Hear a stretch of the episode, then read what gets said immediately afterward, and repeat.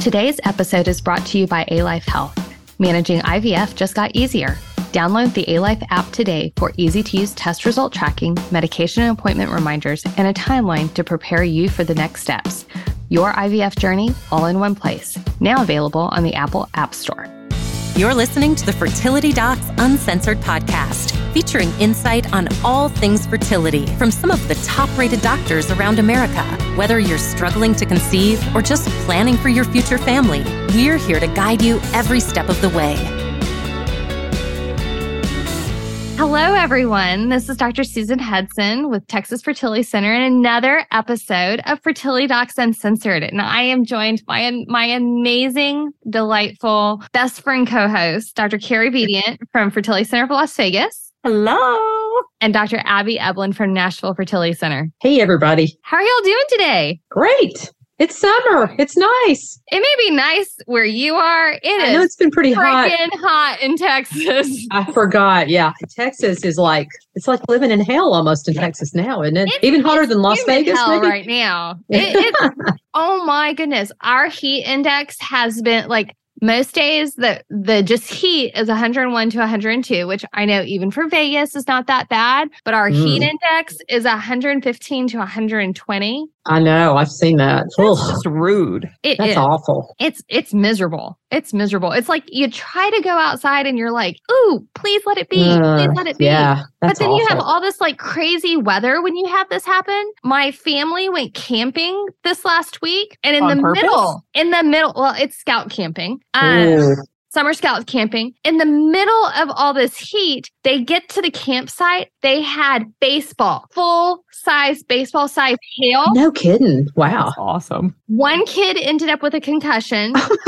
a scout, a- an assistant scout leader broke his thumb. My husband's, you know, those um plastic trunks you get at like Academy or whatever for camping? Yeah. For scout camp. It punched a hole in the top of that thing. Those things are like relatively indestructible. They are very strong. It was crazy in the middle of this. That's nuts. Wow. So summer traditions is what we were going to talk about. And hey, that's scout camp, but not with hell is not a summer tradition. Summer tradition for me is scout camp. Everybody leaves and I have a little alone time. That sounds amazing. Except for this year. It wasn't so great. Yeah, it was. It would be nice if it was like mm, ten degrees cooler. Yeah. Yeah. My family usually goes to San Diego for a week. Um, Ooh, nice. And hang out near the beach and meet up with, you know, other other parts of the family. And it's I look forward to it at the end of every summer. It's usually like late July, early August, somewhere in that time frame. And um, right before school starts. Because our school starts early. It's like August 8th or something obscene. And so um so yeah, I love that trip because I've just, been to San Diego, but I haven't ever been to the beach there. What are the beaches like in San Diego? yeah, I don't think I've ever been to the beach in San Diego either. Brown, white, cold, warm. uh, They're cold. Pacific- The water's cold. the Pacific Ocean is cold. Okay. So Actually, I have been to the almost beach. guaranteed it's going to be cold. Like if you're going to go to the Pacific, go go in mid to late July or August, like early August, um, because that's when it's hottest outside and it warms up the most. Um, they have a lot of really nice white sandy beaches. Uh, Coronado Island is beautiful. You know, Imperial Beach is pretty nice. Um, there's uh, Mission Beach. Like there's a lot of really nice white sandy beaches there. Mhm. Um, but, but yeah, the water is cold. You have to be mentally prepared for that. Yeah, I thought I'd never been to the beach in San Diego, but it, I, I was reminded of about probably about eight or 10 years ago, we went there on a family vacation in June. And, you know, we're used to going to the beach in Florida or South Carolina. And oh my gosh, we got in the water and I'm like, oh, this is freezing. Yeah. And it was on Coronado Beach is where it was. It was so cold. Yeah. Oh, it's freezing. It's I I rarely get in the water anymore That's unless it. it's I super mean, hot. This is coming from somebody who's smack dab in the middle, and you know the only thing we got is the Gulf of Mexico, which is warm. But I thought the Pacific Ocean was supposed to be like warm, and the Atlantic Ocean was supposed to be cold. Oh, No, it's Or the is it just- opposite. uh-uh. No, Pacific No? is cold. Pacific is cold. Cold. Like, and I the think Pacific- Atlantic is warm. relatively, Yeah. yeah. Yeah, compared. Really? Yeah, Like I remember going to I don't know North Carolina, South Carolina, something like that, wherever the Outer Banks are. It's yeah, it's warm down there. And it was great. Like you could just dive in and start I am swimming. geographically challenged for any of our listeners. turn. I am not the person you can turn around and say which way is north. I'd be like, um, that way. yeah, no, it's it's cold. Like people, all the surfers always have wetsuits, and Yeah. and they need them. Yeah. What Yeah. about you, Abby? What's your what's your tradition? Um, not a whole lot. We just we have a, a, a nice outdoor area, and I'm usually not a big entertainer. But we moved into this house about six years ago. I'm like, you know, my mom and dad had lots of parties when I was growing up, which was more the thing back then. But it's like, you know, I feel like I want to gather with people. So usually we try and choose a holiday or two, either Labor Day or Memorial Day or Fourth of July, and have people over and have a pool party. And um, so that's kind of, I guess, become our tradition in the last several years. Fun. Very Yeah. cool. Very cool. Nice. All right. Well, let's do a question uh, or two. Okay. So our first one is my question and I are 21. We have been trying to conceive for two years and I have PCOS. We did seven letrozole cycles with an OB-GYN, confirmed ovulation with cycle day 21 progesterone draws, referred to an REI and did, did testing. HSG was clear. AFC of 60 on both ovaries, AMH 10.2, TSH 3.77, now 1.7. Husband semen analysis was perfect. Started monitoring time to intercourse cycles on five milligrams of letrozole and 100 IUs of gonal F in March. Was canceled for 29 follicles. Woo! We I thought she said an A. She had an AFC count of sixty, so I guess I did hear that right. You did hear that correctly. We Wow. somehow conceived from timed intercourse five days before ovulation, but miscarried at six weeks and two days. April, we did five milligrams of letrozole and 75 IUs of gonal F and had five small follicles on cycle day 12. So we did 50 of gonal on cycle day 12 and 13. We got two follicles, 16 and 17, negative home pregnancy tests. Why do I stimulate so differently? REI says one to four more tries we need to move before IVF, but I just conceived. Yeah, I mean, you could argue if you just conceived, and she conceived on just letrozole, right? Not No, letrozole. No, it looks like letrozole and gonal. that was the oh. letrozole got gonal and 29 follicle cycle. I can't imagine the chest pain I would have if I saw an IUI patient with 29 mature follicles. Yeah, I'd be like, you know how we were talking about not doing IVF? Maybe it's a really good idea right now. They were mature, twenty-nine mature follicles. She didn't, Yeah. didn't give measurements, but I mean, it was 20. I mean, if she is baseline has either 60. 60, 60, yeah. 60, then that's 29 that were big. I mean, that would sounds like a really great IVF cycle to me. I know, I know. Um, you know, when I see follicles like this, it, it's such a fine line. It's such a fine line between not doing anything and exploding. And Yeah. um, I can say that if you have the means to do IVF in this type of situation, yeah, you can think of it this way. If you get pregnant with multiples, the long term costs of what your multiples are going to cost, because it is significantly more expensive to have two children at one time than it is to have sequential children, will, will dwarf the amount that you would have paid for an IVF cycle to be safe and have one child at a time. So if you can do that, that's what I would recommend. Well, and not to be negative, but I mean, you could get pregnant with triplets or quadruplets or quintuplets, Yeah. and those don't do well. I mean, I even with twins, I've had a couple of patients over the years that have delivered twins pre- prematurely and they've died. And so it's just a high risk pregnancy. None of us want you to have a high risk pregnancy. And as far as the why you got pregnant, um, I don't know how many follicles that you had, but it's just law of average. If you ha- have a lot more follicles to fertilize, you're probably more likely to get pregnant. But ASRM doesn't really tell us, though. I mean, based on what ASRM said in 2020, it, the data that's available doesn't necessarily say that you have a better chance. You just have a better chance of multiples if you get pregnant. And I mean, you've already done seven letrozole cycles previously. Yeah. You were not successful. You've you essentially ovulated,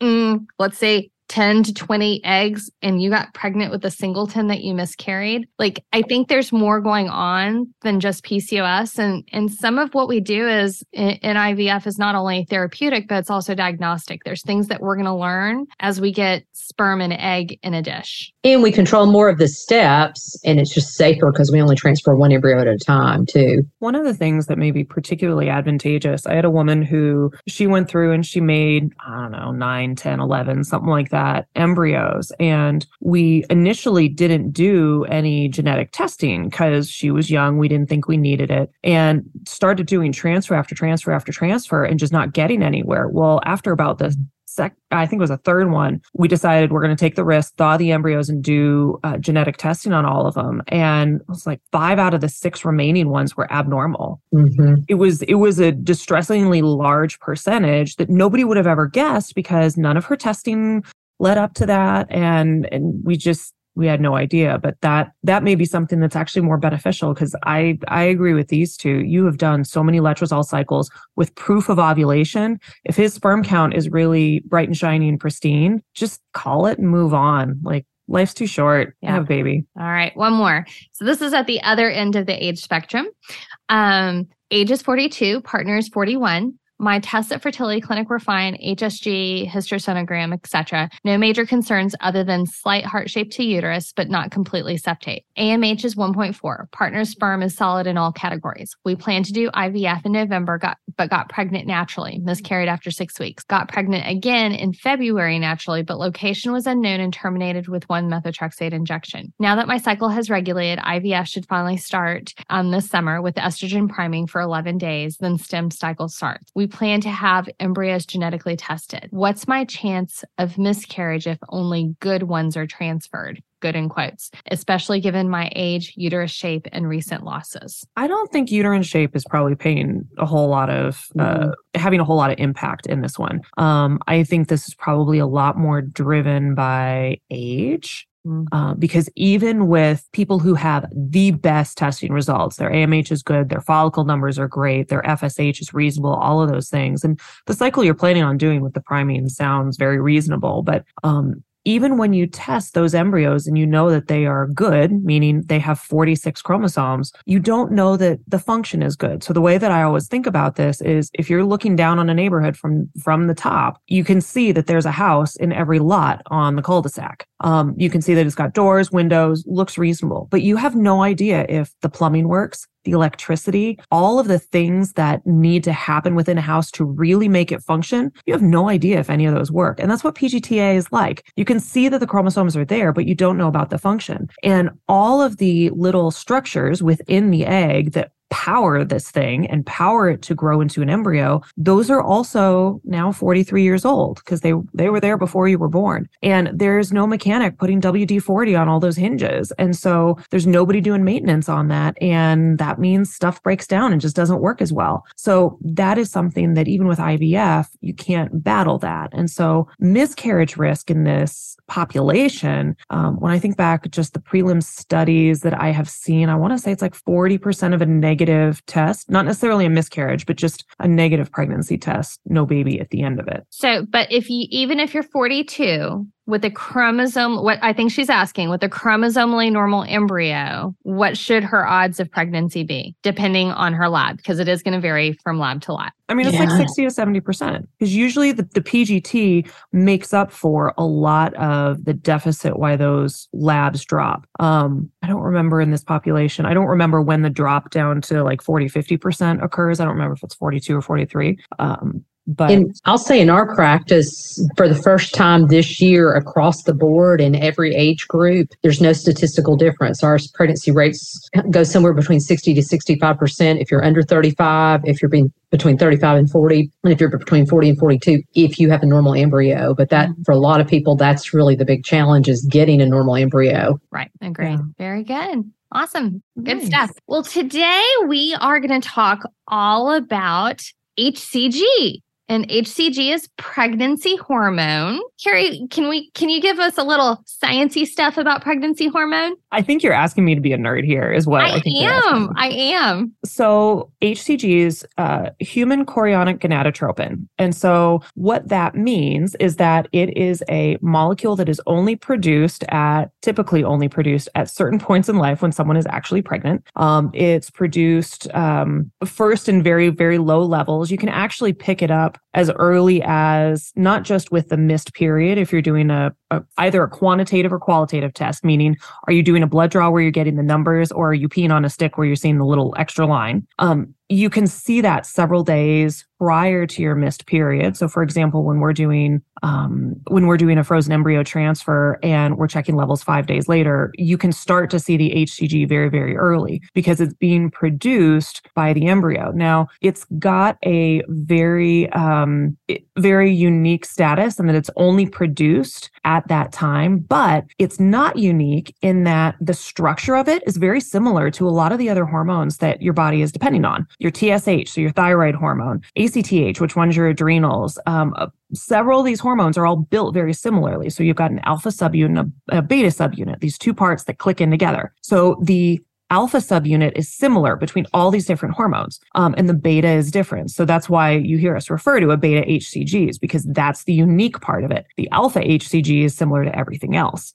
um, and so it's one of the easiest things we can do to track a pregnancy because that's the only time that it's typically present in the body. You can have some other times when it comes up, you know, with tumors and, and things like that, but that's relatively rare. So that's what makes it such a reliable uh, hormone or molecule to follow uh, follow when we're following pregnancies. But one one important point to add in is when you get a trigger shot. So, like if you're trying to get pregnant with, say, oral ovulation induction and you get a trigger shot, don't te- test your pregnancy test too early because that trigger shot will show up positive on your predictor kit, even or on your uh, pregnancy test, even though it's not the same hormone. So luteinizing hormone binds to the same receptor and can show a positive, false positive when you're not really pregnant. And some some trigger shots are actually HCG, so that's going to make you have a positive pregnancy test yeah. as well. Mm-hmm. That's mm-hmm. one of the places where we are capitalizing on how those alpha subunits are the same because with LH, usually the half life is somewhere between 20 minutes and two hours. HCG has a half life of about 24 hours, meaning you put it in, and for LH, it's gone very quickly. For HCG, it'll last a full day. And so we use that to our advantage with those HCG trigger shots because we can give it and get a much stronger response from it. And that's why we like those. Absolutely. All right. So we're going to talk about normal first. Okay. It's always good to establish what is baseline normal. So, Abby, when somebody goes through some sort of thing to get pregnant, whether they're trying to conceive on their own or it's with our help or something like that, and they do a pregnancy test. Let's mm-hmm. let's talk about the difference in pregnancy tests real quick first. Carrie mentioned it a little bit, but let's go yep. that into a little more detail. So there's qualitative and there's quantitative. And qualitative is really just yes or no. I'm pregnant or I'm not. My stick is positive. My stick has stick has one line or has two lines. So that just sort of tells you yes or no. But really what we're interested in is usually as physicians is how high is that number and how well is it rising. And so in order to figure that out, we actually do a blood test and we actually get a number. Um, Um, and the higher, usually the higher the number, the happier we are for the most part. Is there a normal for that first pregnancy test? It is all time dependent. Yeah, I think it depends on the lab a little bit too. But I'm happy if it's over 100. But you know, you can it can be a little lower, it can be a little higher, and still be fine. I mean, everybody's pregnancy test is low at some point. Yeah. Okay? And that's really an important thing to understand is is just that like you said it depends on time. If you are just very very newly pregnant, it's normal to have a low number and that number should start growing. What type of growth or escalation in those values do we want to see at a minimum? And what do we like to see that gives us a warm fuzzy? So we like to see doubling because number one that's really easy to calculate. Um, and as we're looking we're like okay we're 48 hours later this should be twice of what it was before or more. Nobody's going to object if it's more. Um, yeah we like for it to be more. More is even better. Yeah more this is one of the circumstances where more is better. You know hcg and chocolate more is always better. Um, when you're you're looking at just what you need, it's really more along the lines of it's like 67 ish percent that you need it to increase over that 48 hour period. And so if you can see it go up by that, a lot of patients freak out because everything that's on the internet is doubling. Doubling. Mm-hmm. Because because it's easy. You know, everybody can say, oh, it should be twice that. And as opposed to figuring out, well, it really should be a 67% increase. Mm-hmm. That's harder, but that's really what we're looking for. And and like uh, like we were saying, it's a moving picture that you're going for. When you get just one HCG, that is a snapshot. When you have a handful, at the very least, it's a flip book. So you can start to see how it's changing. You can start to see how it's evolving because that one picture doesn't tell you anything more than just it is positive and this is what the level is. Sometimes when it's really high, we can say, okay, this is a high enough point where I should be able to see something on ultrasound, for example. And that's why when patients have an abnormally rising HCG, for example, and they say, well, can't you just do an ultrasound and check? Believe me, we would dearly love to, to know mm-hmm. exactly what's going on. But there is a point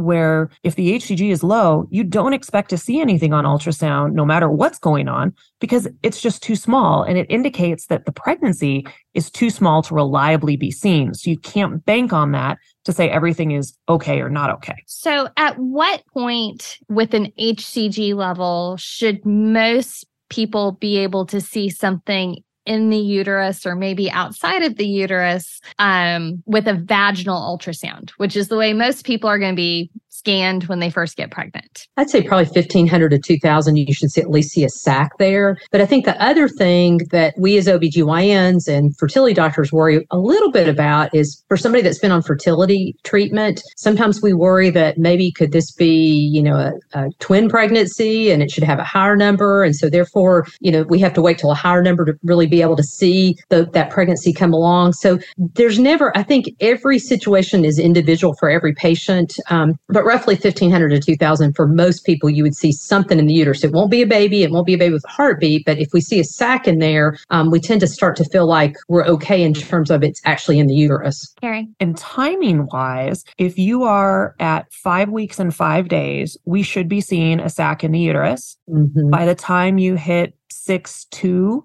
six weeks, two days or so, you should be able to start to see a developing fetal pole and really should probably see at least a flicker of a heartbeat at that point. But here's the caveat on that is that as IVF doctors, if you have a frozen embryo transfer, fresh transfer, whatever, we know exactly when you got pregnant. If you had an IUI and got a trigger, we've got a pretty decent idea as to when you got pregnant. If you got pregnant on your own, we have no idea. We love you, but we don't trust you.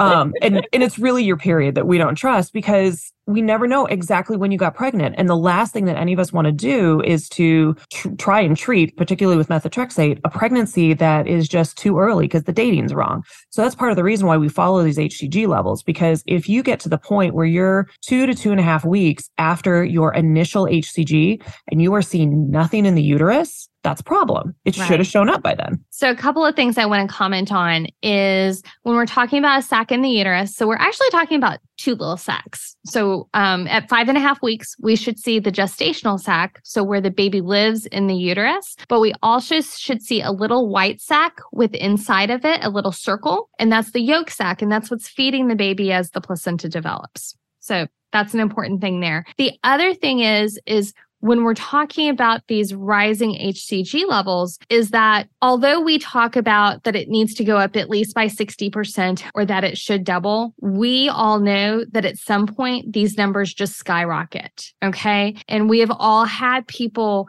who their HCG levels technically played by the rules, but by the time that we knew that, I mean, you have a, you have an HCG level at like point A and at point B, it's been, you know, two weeks later, we know you should be at least five and a half to six weeks and we're not seeing anything. And so you may have technically a normal rise but things still may not be normal okay? So if if we're looking at things that we're worried about abnormal what are some of the abnormalities that we're seeing? I always tell patients the number one thing that we as doctors have to worry about is worst case scenario. Doesn't mean we think the worst case scenario is going to happen but we have to watch out for your health. And because i think a lot of patients get really frustrated that we they can't they don't really know what's going on because we don't really know what's going mm-hmm. on and we keep bringing them back to the office. I've had more than one patient get get really upset that, well, why do you keep bringing me back? And, you know, we, we basically, I tell patients that we don't want to let go of you until we figure out what's going on. And if that means a few days from now or a couple weeks from now, we have to keep following you every few days. And what we worry most about is could it be a pregnancy in the wrong place?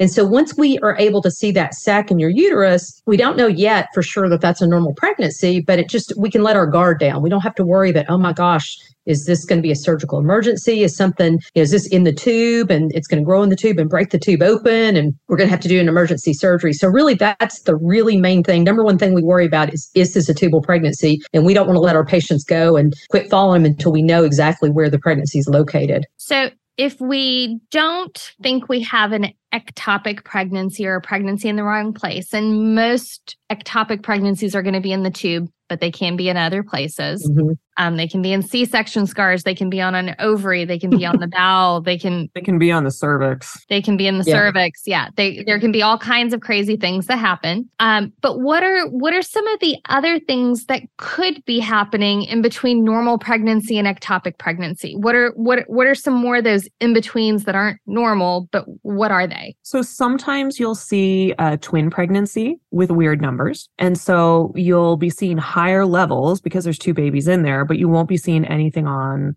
ultrasound yet. And that's where knowing when your positive test was is really helpful, when your last period was, you know, all of those details comes into play because it's putting all the pieces together to to see that. Sometimes um, we'll have a what's called a vanishing twin. And what that is is two embryos started to grow and one of them at some point everything was turned off it was determined by the body it is not a viable pregnancy and it stopped growing This but totally wreaks havoc on your numbers. it totally Yeah. yeah, it destroys them because you can have them going up at a really good clip and then all of a sudden they plateau and you're like what the hell happened I, this was great and when you get to the point where you can do ultrasound and see things you'll see oh there's two sacs in there but only one has anything in it Mhm. sometimes Yeah. you don't even see the second sack and you just kind of go all right you know cross our fingers and see how it goes but um, multiple pregnancies can really wreak havoc because they can disappear they have much higher levels they can be much lower levels they don't necessarily follow the pattern when something else is going on there What about sometimes we'll have patients who pregnancy hormone levels are going up, but then they have bleeding. Okay. And we have seen something in the uterus already, and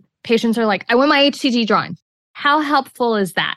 Sometimes it's not so helpful because the HCG is actually secreted by the fetal placenta. So once we see a sac in the uterus, the good news is we know that the pregnancy is in the uterus. But like I said before, we don't know for sure that it's a healthy pregnancy. And sometimes what we see is that the, the HCG continues to go up, but then we bring the patient back, say a week later and look, and there's still just a gestational sac in there. And so if we just see a sac and really no other development, the term we use for that's called blighted ovum. It really means that the pregnancy is implanted, but it's just kind of stopped. But the sac and the placental tissue can continue to grow. HCG levels can continue to go up. And it's really kind of just really upsetting for patients because they start having even more pregnancy symptoms like breast tenderness and those sorts of things, even though it's not a healthy pregnancy. really the value of HCG once you have seen something in the uterus and you've confirmed that it's an intrauterine pregnancy, the biggest value of an HCG is when it starts to go down. Yeah. Because if it goes down at that point, and this is usually still very early on in the pregnancy, if it goes down, then uh, combined with lack of heartbeat, combined with bleeding, combined with some of these other symptoms, then you know, okay, this pregnancy is is no longer growing and it's coming Mhm. down. Um, But an important thing also to know is there is a point in pregnancy, though, that HCG starts to plateau. So it doesn't keep on escalating. Um, you know, But by that time, you should see a baby with a heartbeat and it should be wiggling around. And that's Right, that's later right, in but the that's second why trimester. that's why coming in for those ultrasounds is more valuable than getting that Right. HCG level At that point, Um, yeah. drawn. Um, let's talk just to kind of make sure we cover everything. A little bit about pregnancy of unknown location. So this is a term that. Like, I don't think we really used it like five, ten years ago. It- It's Mhm. kind of a newer term, but it definitely is used more often, I believe now. Um, what what is pregnancy of unknown location, and what does this mean in like HCG terms? It's really kind of no man's land. It's kind of like a, when the space shuttle takes off, there's a certain window there where, you know, mission control can't communicate. And that's kind of what it's like. You know, we know that the space shuttle's taken off. We know that the pregnancy hormone level's good, but there's a window in there, as Carrie mentioned before, where it's going up, but we can't see anything on ultrasound yet. And all we know that it's going up, we just don't know where it is. And sometimes when people stall out at that point, that's when it's the most frustrating for everybody because we can't truly say it's a healthy pregnancy. We can't say it's abnormal pregnancy, but we can't stop, you know, having patients come back and checking those levels until we really can confirm that it either plateaus and starts dropping or, you know, it's going up correctly. And so it's kind of a window of time where the pregnancy is really just not far enough along to know where it is. We know you're pregnant, but we just don't know where it is.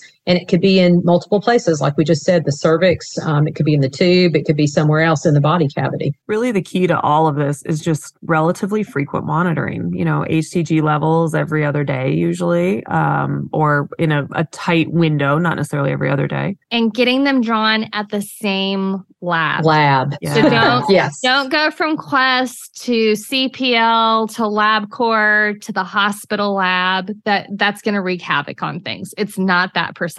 And the other thing along those same lines is don't go back and forth between your OBGYN and your fertility doctor. Stick with one doctor because it gets really confusing if two different people are monitoring you and somebody's doing an ultrasound here and somebody's hormone levels. It's just, it's hard to keep track of you. This is when you really need to stick with one doctor and be in really close contact with that practice and that physician. And doing ultrasounds all the time, even when you have seen something, doesn't necessarily uh, give you a whole lot of extra information when you're doing them, you know, every day, every other day to the frequency that you might be doing lab results because you have to have a window of time in between your ultrasound readings in order to show mm-hmm. this is legitimately changing versus this is just the normal error between one one day and the next because these machines are precise, but they're not that precise. So um, when you see for one of the easiest examples is lining checks or growth of a baby, if you do them too close together and get wildly different results, then it's probably just the normal error. And it's mm-hmm. better to wait because that way you know a week later that you've got a legit result, particularly with baby growth. And one really important point, actually a couple of really important points